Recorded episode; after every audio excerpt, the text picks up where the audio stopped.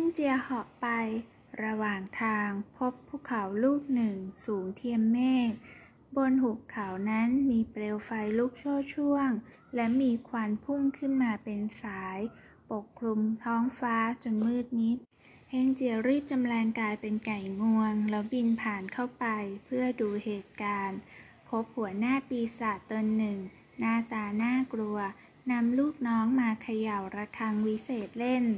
สักครู่หนึ่ง ปีศาจนั้นก็เก็บระฆัง แล้วพาลูกน้องกลับเข้าถ้ำเฮงเจียจึงกลับร่างเดิม กระโดดลงไปที่หน้าถ้ำแต่ด้วยความตัวคนเดียวจึงไม่กล้าร้องเรียกให้เปิดประตู เฮงเจียจำแรงกายเป็นแมลงวัน บินเข้าไปในถ้ำแล้วเห็นปีศาจนั้นกำลังปรึกษาหาวิธีใกล้ชิดกับพระมเหสี อยู่กับนางปีศาจแก่ตนหนึ่งเฮงเจียจึงบินต่อไปที่ด้านหลัง แล้วเห็นว่ามีอาคารมากมายสร้างอย่างสวยงาม เฮงเจียจึงบินเข้าไปใกล้อาคารหลังหนึ่ง ที่ตั้งอยู่ตรงกลาง เห็นประตูปิดเอาไว้ และมีเสียงคนร้องไห้ดังออกมา เฮงเจียจึงบินเข้าไปทางช่องหน้าต่าง แล้วเห็นสตรีงดงาม กำลังซบหน้าร้องไห้อยู่ เฮงเจียจึงบินไปเกาะที่มวยผมของนาง แล้วได้ยินนางพูดว่า ถูกเจ้าปีศาจจับมาขู่เข็นจนจะคลั่งอยู่แล้ว เมื่อไหร่เสด็จพี่จะมาช่วยกลับไป เฮงเจียได้ยินดังนั้น ก็คาดว่านี่ต้องเป็นพระมเหสีแน่แล้ว จึงทูลด้วยเสียงเบาๆว่า พระนางอย่าได้กันแสง พระราชาให้ข้าพเจ้ามาช่วยแล้ว พระมเหสีไม่ทราบว่าใครกำลังพูดอยู่ก็ตกพระทัยเฮงเจียจึงกลับร่างเดิมนำหลักฐานที่ติดตัวมาถวายให้แก่พระมเหสี และเล่าเรื่องราว พร้อมกับบอกว่าจะมาช่วยพระองค์ พระมเหสีจึงคุกเข่าลงคำนับด้วยความซาบซึ้ง ฮงเจียจึงทูลว่าการจะปราบปีศาจจะต้องทำตามแผนดังนี้ หลังจากบอกแผนการแล้วเฮงเจียก็กลับเป็นมแมลงวันตามเดิม พระแม่เหสี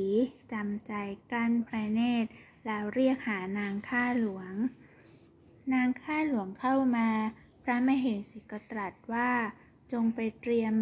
อาหารเครื่องดื่ม เชิญใต้อ่องมากินเลี้ยง บอกว่า จะพูดด้วย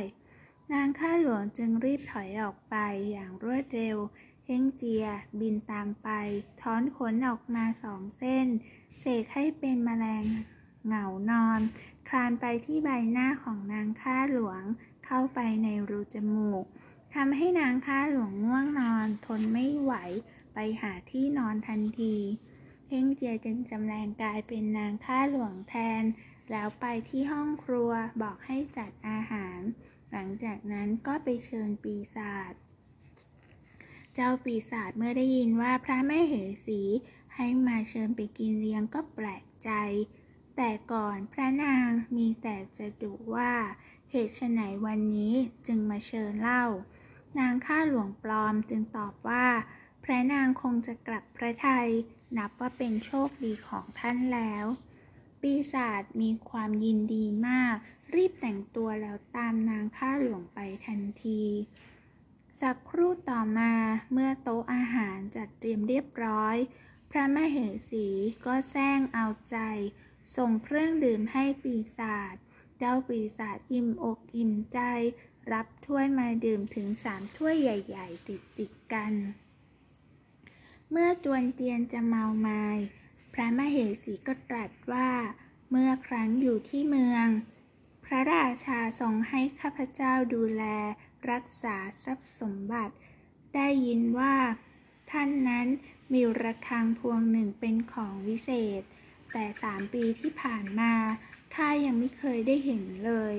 นับว่าท่านไม่รู้ใจข้าเลย เจ้าปีศาจเมื่อได้ยินดังนั้น ก็รีบส่งระฆังวิเศษ แล้วก็บอกกับพระมเหสีว่า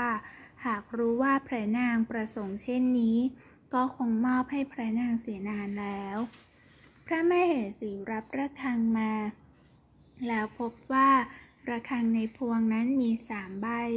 ใบหนึ่งมีขนาดใหญ่ประมาณถ้วยชา อีกสองใบก็ขนาดเล็กลงมา พระนางถือเล่นชื่นชมอยู่สักครู่ แล้วก็บอกนางข้าหลวงให้นำไปเก็บเอาไว้ในหีบ เดี๋ยวจะไปชมเล่นอีก หลังจากนั้นพระนางก็ส่งเครื่องดื่มให้ปีศาจดื่มอีก ฝ่ายนางข้าหลวงปลอมก็รับเอาระฆังนั้น ถอนขนของตนออกมา เสกเป็นระฆังปลอม แล้วก็ใส่ไว้ในหีบเสื้อผ้าแทน เมื่อเห็นว่าเจ้าปีศาจถูกมอมเหล้าจนจนจะเมาไม่ได้สติแล้ว นางข้าหลวงปลอมก็ออกจากถ้ำแล้วกลับร่างเดิม แล้วเฮ่งเกี่ยวกับควงพลองวิเศษ กระทุ้งประตูร้องท้าทาย สมุนปีศาจเห็นดังนั้นก็รีบไปรายงานให้หัวหน้าของตน เจ้าปีศาจจึงขอระฆังคืนจากพระแม่เหสี แล้วก็บอกให้ลูกน้องเตรียมออกรบทันที เมื่อออกมาเจอเฮ่งเจีย เฮ่งเจียก็บอกว่าให้รีบส่งพระมเหสีคืนมา เจ้าปีศาจจึงโกรธมาก คว้าอาวุธขึ้นต่อสู้กันทันที เมื่อเห็นทีว่าเริ่มจะต้านไม่ไหว จึงหยิบพวงระฆังขึ้นมา แล้วบอกว่ามาเจอของวิเศษของข้าหน่อย ว่าแล้วก็ชูระฆังขึ้นเขย่าไปทางเฮ่งเจีย แต่แล้วก็ต้องตกใจมาก เพราะเขย่าระฆังแล้วไม่มีอะไรเกิดขึ้นเลยเฮ่งเจียจึงล้วงเอาระฆังออกมา แล้วพูดขึ้นบ้างว่าทำไมล่ะ เอาไหมล่ะ เดี๋ยวจะเขย่าให้ดู แล้วเฮ่งเจียก็เขย่าระฆังครั้งหนึ่ง เกิดเป็นเปลวไฟ พอเขย่าอีกครั้งหนึ่งก็เกิดควันขึ้น และครั้งที่สามก็เกิดทรายเทลงมาทับถมร่างปีศาจไว้ บรรดาสมุนปีศาจจึงตกใจ หนีเข้าถ้ำชุลมุน เฮงเจียรีบคว้าพลองขึ้นมา หมายจะฟาดเจ้าปีศาจแต่ทันใดนั้นก็ได้ยินเสียงร้องเรียกจากกลางอากาศงอคงหยุดอาตมาจัดการเอง เมื่อเงยหน้าขึ้นไปดูก็พบว่า พระโพธิสัตว์กวนอิมเสด็จมา เฮงเจียจึงรีบถวายนมัสการ พระโพธิสัตว์พรมน้ำค้างทิพย์ดับไฟทันที แล้วก็ชี้กิ่งเหลิวไปที่ปีศาจพรางบอกให้กลับร่างเดิม ทันใดนั้นเจ้าปีศาจก็กลิ้งตัว แล้วก็กลับเป็นสิงโตขนสีทอง ซึ่งเป็นสัตว์พาหนะของพระโพธิสัตว์นั่นเอง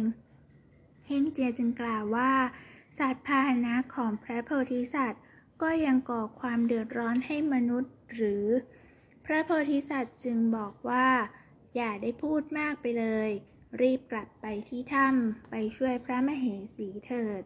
ว่าแล้วก็รับระฆังวิเศษกลับคืน แล้วควบสิงโตตัวนั้นกลับนำหายไปเท่งเจียจึงกลับไปที่ถ้ำจัดการสมุนปีศาจจนหมด พาพระมเหสีออกจากถ้ำแล้วก็เผาถ้ำปีศาจหลังจากนั้นเฮงเจียก็นำหญ้ามาผูกเป็นตัวมังกร แล้วให้พระมเหสีขึ้นประทับบนมังกรนั้น